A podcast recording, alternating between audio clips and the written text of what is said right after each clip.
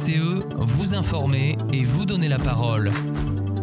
Bonjour Chaville, il est 8h, nous sommes la semaine du 23 octobre 2023. Au menu cette semaine dans l'émission de Radio VCE, Monique, de quoi vas-tu nous parler dans l'émission, dans, dans la chronique Dossier du quotidien Eh bien, je vais aborder euh, mes craintes sur euh, l'augmentation de la précarité. Euh, compte tenu de l'observation qu'on peut faire euh, d'une part euh, au CCS et compte tenu des lois qui ont été prises à la fois sur le chômage et demain au niveau de ceux qui touchent le RSA. On enchaînera ensuite avec la rubrique bande-annonce avec Alain de Frémont. De quoi sera-t-il question aujourd'hui? Alors on va s'intéresser à ce qui est à la pointe de l'île Seguin, euh, un ensemble qui est appelé la scène musicale. D'accord, effectivement, c'est juste à côté.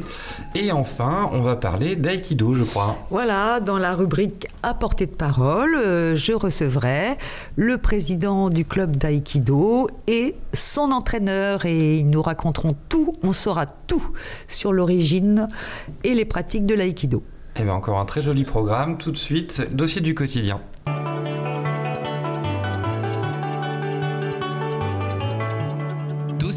Quotidien avec Monique Couteau.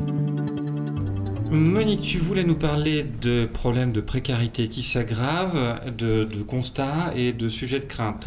Oui, et je rajouterais de mise à mal du préambule de la Constitution de 1946. De quel constat parles-tu? On a déjà parlé du constat fait par toutes les associations, euh, le Secours populaire, les Restos du Cœur, le Secours catholique. Il y a une augmentation généralisée de la précarité et de la pauvreté. Au niveau local, au CCS par exemple, on le voit, euh, au niveau des demandes d'aide de personnes qui se retrouvent brutalement sans ressources ou avec des ressources trop faibles pour faire face aux dépenses strictement nécessaires, loyer, facture EDF, GDF, eau, courses alimentaires. Sur les mois de septembre et octobre, sur 31 demandes d'aide, 29 émanaient de personnes isolées ou de familles monoparentales. Et parmi les causes de ces ruptures de ressources, la suppression d'aide de la CAF, l'attente de RSA après la fin de l'indemnisation du chômage, l'attente d'une reconnaissance de situation de handicap, et très souvent aussi à cause de la complexité des situations et des démarches, voire des erreurs de la CAF, et de suspension de droits qui ne tiennent pas compte de l'évolution des situations. Par exemple, la CAF se rend compte qu'il y a eu des trop perçus, elle remonte jusqu'à 4 ans et elle stoppe brutalement euh, les indemnités qu'elle doit verser sans tenir compte du tout du contexte actuel présent. Évidemment, c'est dramatique. Euh, pourquoi est-ce qu'il y a des craintes par rapport à une aggravation de la précarité?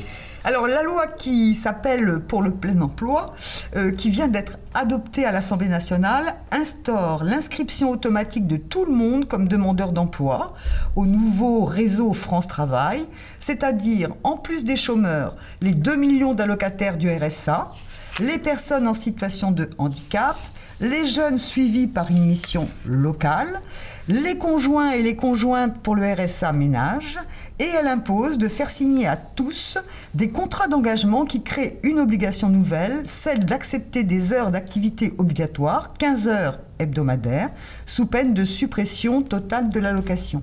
Le plus grand flou existe sur le terme d'activité, entre ceux qui parlent d'activités socio-culturelles, d'autres de stages, de mise en situation professionnelle par exemple, il faut rappeler déjà qu'actuellement, il n'y a à Pôle emploi qu'un conseiller pour suivre 100 chômeurs. Il est évident qu'ils ne pourront pas faire face à l'afflux de tous les nouveaux inscrits comme demandeurs d'emploi. Bah, Et qui va décider du contenu des 15 heures?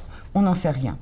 À la Réunion, qui a été une collectivité test, on s'est aperçu que les allocataires faisaient du réassort dans un magasin pour les soldes d'hiver, ce qui n'est pas autre chose que du travail gratuit et l'instauration de la concurrence avec les salariés. Compte tenu du manque de conseillers pour l'emploi pour accompagner tous ces inscrits, on peut craindre de voir de se développer des plateformes à distance et se renforcer l'intégration des opérateurs privés de placement au sein même du service public de l'emploi. Et on peut craindre que leur logique de gestion soit bien éloignée d'un accompagnement individualisé et que tout cela aboutisse à des radiations pour un oui ou pour un non. Il faut déjà rappeler les réformes récentes de l'assurance chômage de 2018 et 2022 qui ont eu pour conséquence de baisser la proportion de chômeurs indemnisés à 36%. Il y a quelques années, on en était à 50%, c'est-à-dire qu'il y a 2,1 millions d'indemnisés pour plus de 6 millions de personnes inscrites à Pôle emploi. Et parmi ces 36%, 40% sont au-dessous du seuil de pauvreté. Et les 300 000 personnes radiées par semestre le sont pour des histoires de rendez-vous ratés, alors qu'on sait très bien que les tracasseries administratives sur des personnes fragilisées qui ont du mal à gérer leur vie au quotidien est une spirale d'exclusion. Peut-être aussi rappeler que le taux de chômage au sens du BIT, du Bureau international du travail, signifie que toute personne ayant travaillé une heure dans le mois n'est pas comptée comme demandeuse d'emploi, ce qui exclut des millions de travailleuses et de travailleurs précaires. Oui, mais alors tu citais la Constitution de, de 46 dans ton introduction. Pourquoi? Le revenu de solidarité active, hein, rappelons 607 euros pour une personne seule, 1276 euros pour un couple avec deux enfants, traduit le droit fondamental de tous les citoyens à disposer de ressources suffisantes pour vivre conformément à la dignité humaine, et c'est un droit énoncé dans le préambule de cette Constitution. C'est la société qui a un devoir vis-à-vis de ses citoyens et citoyennes les plus fragiles et pas l'inverse. Et 607 euros, ça permet à peine de survivre et beaucoup préféraient pouvoir travailler, ne serait-ce que parce que le SMIC, c'est le double du RSA. Être pauvre n'aide pas à aller au travail. Il faut de l'argent pour prendre les transports, avoir des habits corrects pour se présenter à un entretien d'embauche, avoir accès à Internet, si possible, ne pas avoir le ventre vide et de problèmes de santé. Et c'est parce qu'à un moment de sa vie, on a eu recours à cette solidarité minimale qu'on peut retrouver du travail. Effectivement, merci Monique. C'est donc euh, peut-être qu'il n'y a pas forcément lieu d'opposer la France du travail à celle des allocs, paraît-il. Je crois que c'est ça. Eh ben, merci Monique. Tout de suite, la rubrique d'Alain, bande-annonce.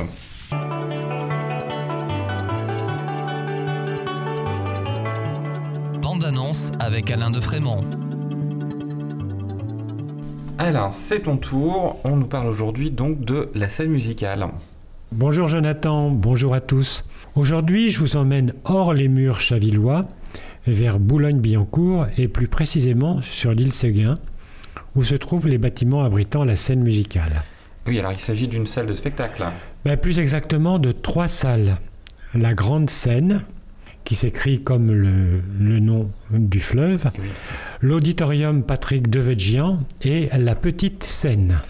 Alors si on revient à ses origines, eh en lieu et place des usines Renault, la ville de Boulogne a cédé en 2013 le terrain pour un euro symbolique au Conseil général des Hauts-de-Seine. Le permis de construire étant accordé, la première pierre est posée par le président du Conseil général, Patrick Devedjian, au début du juillet 2014. La scène musicale est inaugurée le 22 avril 2017 et la veille, le 21 donc, c'est Bob Dylan qui fut le premier artiste à se produire dans la grande scène. Rappelons que le coût de cette construction est estimé à 170 millions d'euros. Oui, donc c'est pas une paille, c'est un gros projet. Euh, tu parlais de trois salles, mais de, de l'extérieur, on n'en voit que deux. Effectivement, en plus de la grande scène qui accueille tout type d'événements, concerts, comédies musicales, one-man, one-woman show, ballets, événements d'entreprise, avec une capacité de plusieurs milliers de places assises, la grosse boule en forme d'œuf en bois tressé que l'on voit du pont de Sèvres abrite l'auditorium baptisé Patrick de Végian suite à son décès en septembre 2020. Des panneaux photovoltaïques recouvrent une aile qui devait être mobile en se déplaçant avec le soleil. Mais le poids de cette structure amovible en a décidé autrement. Cet auditorium de 1150 places est absolument magnifique.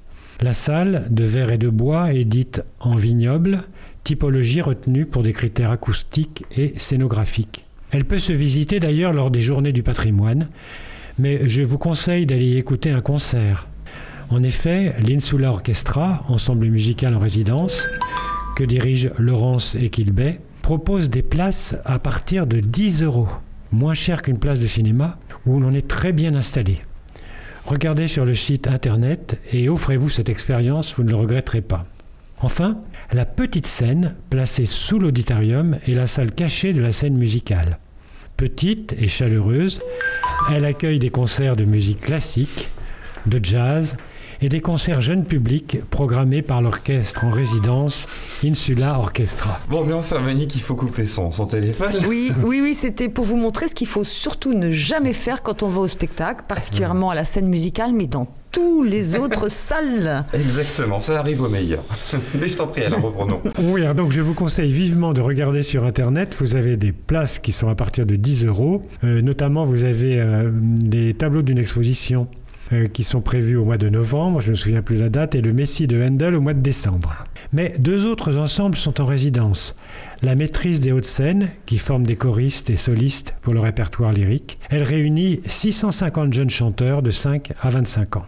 Et enfin, le plus important, on y trouve l'Académie musicale Philippe Jarouski, qui a pour mission de démocratiser l'accès à la musique classique en accompagnant chaque année quelques 25 enfants et jeunes adultes issus de milieux éloignés à la pratique musicale.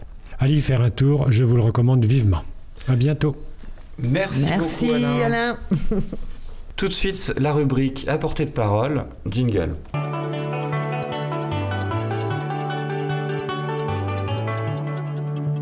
À portée de parole avec Diane Lafranc. Monique, c'est à toi. Oui, bonjour euh, tout le monde. Eh bien, nous recevons aujourd'hui euh, Jacques Muguruza qui vient nous apprendre tout sur l'aïkido et Francis Fracalaglio qui est président du club. Alors, euh, Jacques, bonjour. Bonjour. Merci d'être là. Vous êtes entraîneur du club d'aïkido. Est-ce que vous pouvez nous présenter l'aïkido et les origines de ce sport? Bah, tout d'abord, je tiens à remercier VCE qui nous permet de nous exprimer sur, ce- sur ces points. Euh, en ce qui concerne l'aïkido, donc l'aïkido c'est une discipline en fait qui a des origines très anciennes. On les remonte à peu près à 800 ou 850 ans après Jésus-Christ. Et euh, ça s'appelait pas aïkido bien sûr, ça s'appelait euh, aikino inyo. Inyo en japonais voulant dire euh, yin et yang en chinois. Donc il y a cette notion des deux éléments euh, d'énergie qui se joignent. Et donc, euh, avec le temps, ça s'est passé de main en main à une autre personne qui s'appelait Takeda Kunikutsu, en 1574 à peu près. Et euh, cette personne faisait partie d'un clan et les techniques étaient enseignées uniquement dans ce clan. Elles n'étaient pas divulguées à l'extérieur. Après, de fil en aiguille, c'est passé encore à une autre personne qui, elle, a euh, étendu un peu plus les racines de l'aïkido, puisque elle a voyagé beaucoup et elle a diffusé pas mal l'aïkido euh, dans, dans tout le Japon. Donc, euh, c'était connu sous l'école Takeda. Et la personne était donc euh, Takeda Sokaku, qui, euh, lui, a eu pour élève une personne qui s'appelait Ueshiba Morie. Ça fait beaucoup de noms en japonais, ça va être euh, un peu compliqué. Mais Ueshiba Morie, c'est le fondateur de l'aïkido. D'accord. Voilà. Et donc, euh, le fondateur de l'aïkido a donc développé euh, sa technique d'aïkido euh, à partir des techniques de l'école Takeda en partie, pas uniquement. Il a également étudié dans beaucoup d'autres disciplines, mais euh, certains points ont été repris de cette école. Et donc, pour en arriver à nos jours, donc, euh, cette personne, Ueshiba Morie, a eu plusieurs disciples qu'il a, auxquels il a enseigné. Et parmi eux, il y avait euh, une personne qui s'appelait Shioda Gozo. Et Shioda Gozo est mon professeur. Donc voilà pour la chronologie, pour remonter des temps assez anciens jusqu'à maintenant. Alors évidemment, les techniques qui étaient faites à une époque antérieure ne se présentaient pas comme elles se présentent maintenant. Très bien. Alors, en particulier, vous vouliez nous parler de l'aïkido Yoshikan. Oui, c'est le nom de l'école. Donc, si on donne un peu d'explication, le terme Ai, ça veut dire unir, unifier. Mais si on regarde le caractère euh, japonais, en fait, ça représente un toit, comme pour une maison, une barre horizontale, qui est le chiffre 1, et un carré. Et en fait, la signification, c'est quand sous un même toit, tout le monde parle avec une seule voix, alors il y a accord, il y a unité. Et donc, ki, c'est ce que en- en- les Chinois appellent le chi, et donc c'est l'énergie vitale, l'énergie de vie, etc. Et c'est aussi donc l'esprit. Donc, do, c'est la voix. Et le nom Yoshinkan, yo, ça veut dire développer, croître, grandir, cultiver. Shin, ça veut dire l'esprit, le centre. Et kan, c'est le- l'endroit où ça se produit, ça se pratique.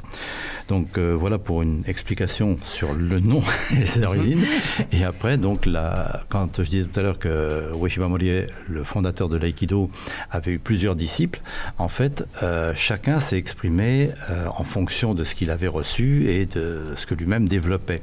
Et donc le terme Yoshinkan, en fait, c'est un terme qui a été repris parce que le notre maître, avait un dojo familial, et ce dojo familial s'appelait Yoshinkan. Donc quand il a commencé à développer l'aïkido un peu plus en, dehors, donc il l'appelait Aikido Yoshinkan. Donc Aikido c'est le nom de la discipline et Yoshinkan c'est le nom de ce style, de cette école-là. Alors, jusqu'à présent, l'aïkido, enfin, à cette époque-là, l'aïkido n'était pas euh, connu puisque euh, Shioda Gozo, donc euh, sensei, a développé l'aïkido Yoshinkan à l'extérieur en 1954. Donc, ça veut dire à peu près 70 ans. Et à l'époque, donc, l'aïkido n'était absolument pas connu. Donc, euh, il fallait faire ses preuves par rapport aux autres disciplines qui existaient déjà. Et c'était pas commode, surtout euh, pendant les périodes d'après-guerre. Et donc, il y a eu, à, un moment donné, en 1954 exactement, il y a eu une grande démonstration qui a été organisée parce que le Japon, euh, après-guerre, était en mal en point. Donc, il cherchait aussi à redynamiser un petit peu les esprits. Et à partir de ça, donc, en anglais, c'était Live Extension Society of Japan. Donc, c'était une, une association qui veillait justement à revitaliser un petit peu les choses traditionnelles du Japon. Et il y a eu euh, toute une, série de démonstrations qui ont été faites à ce moment-là. Et euh, donc, euh, l'Aikido Yoshinkan, enfin l'Aikido Chiyoda Gozo, a beaucoup impressionné. Et tout de suite, il y a un groupe de personnes qui se sont mis avec lui, des financiers, etc., pour ouvrir un dojo, pour pouvoir justement développer cette école de façon à en faire profiter les personnes de cette époque. D'accord. Alors moi, je voudrais quand même savoir quelle est la particularité de l'aïkido. Alors, si on prend l'aïkido comparé à d'autres euh, disciplines, il y a beaucoup de points communs quant euh, au terme général, puisqu'en fait, quand on, rejoint par exemple euh, l'aïkido, le judo, le karaté, mais ça c'est pour les arts japonais, mais il y a beaucoup d'autres disciplines, en fait, on les met sous le terme de budo. D'accord Et en, France ou en, Occident, souvent le terme de Budo est traduit par arts martiaux. Or, si on regarde arts martiaux, en fait, euh, à l'origine, c'est plutôt en relation avec euh, martial arts en anglais, donc c'est les arts de Mars. Et Mars, c'est le dieu de la guerre. Euh, alors que dans le caractère Budo, c'est un peu différent parce que si on regarde, deux, deux, caractères hein, séparés, mais dans le premier caractère, Bu, en fait, il est composé de deux caractères, de deux idéogrammes. il y en a un, c'est arrêter, hein, comme un stop dans la rue, partout on en voit. Et euh, l'autre, c'est la halbarde. Donc ça veut dire que le, but, c'est d'arrêter la halbarde qui était, ou la lance qui était le, symbole du guerrier à une certaine époque. Et euh, c'est tout le contraire de développer la violence ou engendrer la violence, c'est au contraire plutôt la canaliser en trouvant à l'intérieur de soi euh, toutes les qualités qui sont déjà là. Donc là, c'est aussi... Alors moi, tel que je le vois, souvent on dit qu'il faut aller chercher à l'extérieur. En fait, il n'y a rien à aller chercher à l'extérieur, tout est déjà à l'intérieur. Simplement, on ne le développe pas, on ne le sait pas, on n'en est pas conscient. Donc euh, notre société, surtout avec la compétition, etc., encourage les gens à, comment dire, à l'agressivité, on va dire. Voilà, se rivaliser, voilà, pour pouvoir acquérir, acquérir quelque chose. La compétition n'est pas mauvaise en soi parce qu'elle permet à chacun de pouvoir, euh, comment dire, se, se développer, se dépasser. C'est un peu une émulation. À partir du moment où c'est tourné vers ce qu'on peut faire de plus soi-même. Mais quand c'est pour soi-même. Euh, voilà, et pour soi-même. C'est ça. Mais euh, comme après c'est orienté vers l'acquisition de diplômes, vers l'acquisition de médailles, etc., etc. J'ai rien contre, hein, c'est pas du tout. Mais c'est une partie, mais ça a une limite. Mm. Oui, oui, tout à donc, fait. Donc, euh, c'est pas le, vraiment le, fondement de l'aïkido. Et après ça, donc, si on regarde plus dans le détail, quand vous me demandez qu'est-ce qu'est la spécificité pardon, de, de l'aïkido, ben, on peut voir que c'est beaucoup plus circulaire. Il y a beaucoup plus de, comment dire, de mouvements circulaires, de déplacements. Et l'idée est, bien sûr, de pouvoir utiliser la force de la personne euh, sans rentrer en opposition et en conflit. D'accord. Donc il y a des techniques de projection, il y a des techniques de contrôle au sol, etc. etc. Bon, euh, merci. Je crois que j'ai bien compris cette fois. on, a euh, on, a tous compris. Est-ce que vous pouvez nous parler un petit peu donc l'aïkido pratique sur Chaville? Comment ça se passe? Alors, la section de Chaville a commencé en 1987 et jusqu'à maintenant, donc on a continué à, à pratiquer et à enseigner sur Chaville. Et à une époque, donc régulièrement, je ne me rappelle plus exactement les dates, mais pendant plus d'une entre 20 et 25 ans, on a organisé une démonstration annuelle où il y avait quand même des écoles. Alors on avait réussi à réunir trois autres écoles d'aïkido. Bah, souvent les écoles d'aïkido ne s'entendent pas toujours, mais bon, là, ce qui est important, c'est plus que les, les fédérations ou autres, c'est les gens qui sont à la tête des groupes. Et si les gens s'entendent à la tête des groupes, alors on peut construire quelque chose de très positif. Il y avait aussi des, écoles de karaté, des écoles de sabre, des écoles de Shorinji Kempo, enfin différentes pratiques, mais avec des gens qui avaient quand même un niveau qui était un petit peu hors du commun. Donc euh, déjà, c'est alors c'était tout à fait euh, comment dire euh, intime, on va dire comme activité. Mais avec le temps, bon, c'est sûr que ça s'est un peu étiolé et comme maintenant il y a beaucoup d'internet, il y a beaucoup de vidéos, etc. Bah, les gens se déplacent pas, ils restent chez eux, ils regardent. C'est dommage parce que là, si j'ai bien compris, tout le monde était sous le même toit de la même maison à cette époque-là. Alors, on peut dire ça comme ça. oui, oui, il y avait, il y avait dans, ces groupes-là. Non, parce que c'est vrai qu'il y a beaucoup, il y a beaucoup de pratiques d'aïkido. Il ne faut pas croire que l'aïkido, c'est une seule chose. Je ne vais pas faire une, comparaison qui n'est pas, c'est pas très très bien, mais euh, si on regarde le mot aïkido et qu'on comme le mot voiture par exemple, c'est générique. Hmm. Donc euh, dedans, il y a plusieurs marques, il y a plusieurs euh, voilà, il y a plusieurs expressions. Donc on peut pas en karaté, c'est pareil, il y a plusieurs écoles, il y a énormément d'écoles. Donc l'important c'est la diversité, mais il faut pas que cette diversité oublie le but commun. Oui oui, c'est une belle une belle phrase. alors concrètement, vous accueillez qui? Comment ça se passe? Comment Où? Euh, Voilà. on, on accueille tout le monde, mais à partir de, on va dire, 12, 13, 14 ans, ça dépend de la maturité des, adolescents et des enfants. D'abord parce que on a des cours qui sont en soirée, c'est à 19h30, 20h, donc euh, c'est pas forcément toujours accessible pour les, pour les plus jeunes. Et donc on, deux fois par semaine, donc le lundi et le, jeudi. Alors les horaires sont un peu différents, mais il suffit d'aller sur le site et on les trouve avec les informations qui, qui vont avec. Le lundi, c'est de 20h à 21h30 et le jeudi, c'est de 19h30 à 21h30. Et à ça viennent s'ajouter également, alors le dimanche matin, mais ça c'est pour les gens qui sont membres bien sûr. Donc le dimanche matin, on a aussi un créneau de 9h30 à 11h30. Et ça se passe où? Alors ça se passe euh, au, dans le centre sportif Jean Jaurès, un endroit qui s'appelle Colette Besson, et c'est euh, le dojo qui est tout en haut des, escaliers. Donc, euh, oui, pas loin de la, sur Chaville-Vélizy. la gare Chaville-Vélizy, c'est juste derrière, c'est à deux minutes à pied. Hein. Parce que du coup, vous avez des adhérents qui viennent de Chaville et d'autres de Vélizy, enfin comment Oui, de Chaville, même de, de Paris, des fois, s'il y a des gens qui se déplacent, puisqu'on a aussi un endroit à Paris, mais il y a, il y a différentes personnes. Alors ça, c'est le soir, mais on, a aussi le midi entre 12h30 et 13h30, deux fois par semaine. Et là, c'est le mardi et le jeudi. Ça, c'est bien parce que ça permet à des gens qui éventuellement ou travaillent ou font une pause ou, justement ne peuvent pas venir le soir. De, Exactement. et même, même, de combiner, il est possible de combiner les deux. mais euh, c'est vrai que euh, pour les, les, personnes qui sont à la maison ou autres et qui ont un créneau, si par exemple les mères de famille, les enfants sont à l'école, ils mm. sont disponibles, vraiment c'est un bon moment pour pouvoir pratiquer. Mais là c'est sur une heure, c'est pas sur une heure. D'accord, oui, sur une heure. Alors moi j'ai une question, euh, parce que je sais qu'il y a de l'initiation à certains arts martiaux pour des enfants. Et je me demande si vous... Bon, est-ce que vous êtes posé la question euh, de faire une initiation enfant, hein, euh, ou si ça pose problème, ou si c'est, est-ce que c'est lié à l'aïkido, est-ce qu'il vaut mieux avoir euh, effectivement être adolescent comme vous le disiez tout à l'heure, ou est-ce que c'est euh, concrètement parce que il faut des animateurs, des entraîneurs et que voilà, c'est pas toujours. En fait, dans les années 87, 90, même au-delà, on avait un groupe d'enfants. Il y avait des enfants à partir de 6 ans. Mais là, on était, on, pouvait le faire parce que déjà les horaires nous le permettaient etc. Mais maintenant, c'est beaucoup plus difficile et euh, qui plus est, euh, les tout petits, je veux dire, c'est vraiment, il faut créer quelque chose à part. Donc, ah oui, voilà, mais Là, il y a un autre euh, intérêt également à faire participer, je pense, les adultes et les adolescents ou les préadolescents, parce que c'est pas séparer deux mondes. Mhm. C'est comme si on séparait les jeunes, l'âge moyen, puis les plus âgés. Il vaut mieux que tout le monde soit ensemble parce qu'il y a un partage. Donc ça aussi, c'est une autre façon de voir les choses.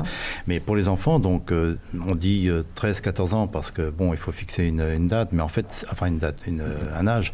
Mais euh, si on voit que la personne a suffisamment de maturité pour se retrouver dans un groupe d'adultes et se sentir bien, bah, bien sûr, l'entraînement est adapté en fonction. Hein.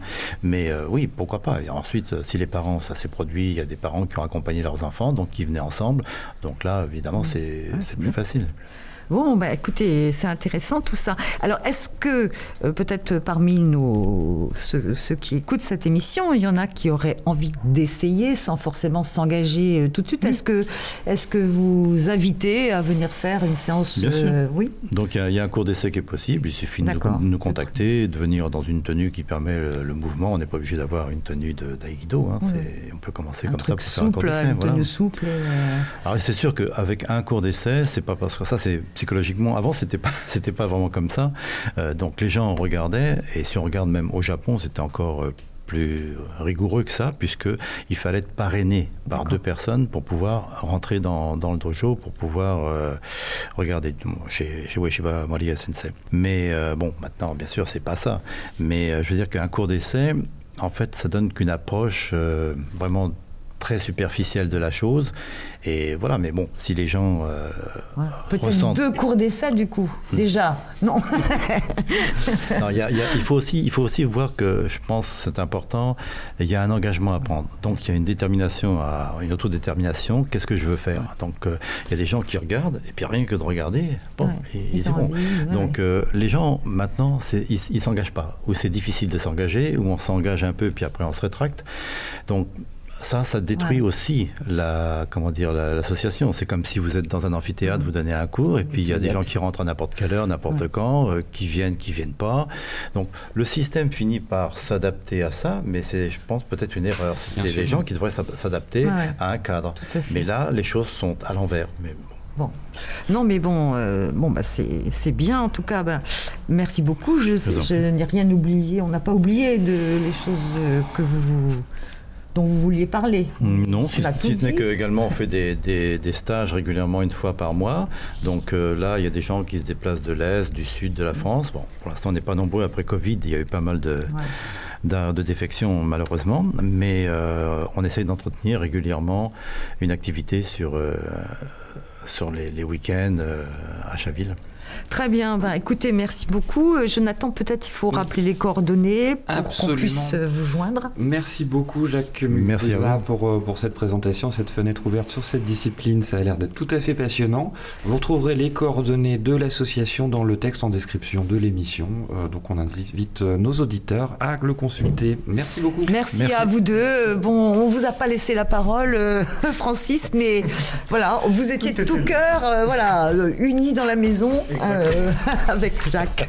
Merci beaucoup. Merci à vous. Merci, Beaucoup. Merci. bien. Merci beaucoup, c'est la fin de cette émission. Euh, nous vous redonnons rendez-vous la semaine prochaine. C'était Jonathan Bord avec toute l'équipe. À bientôt.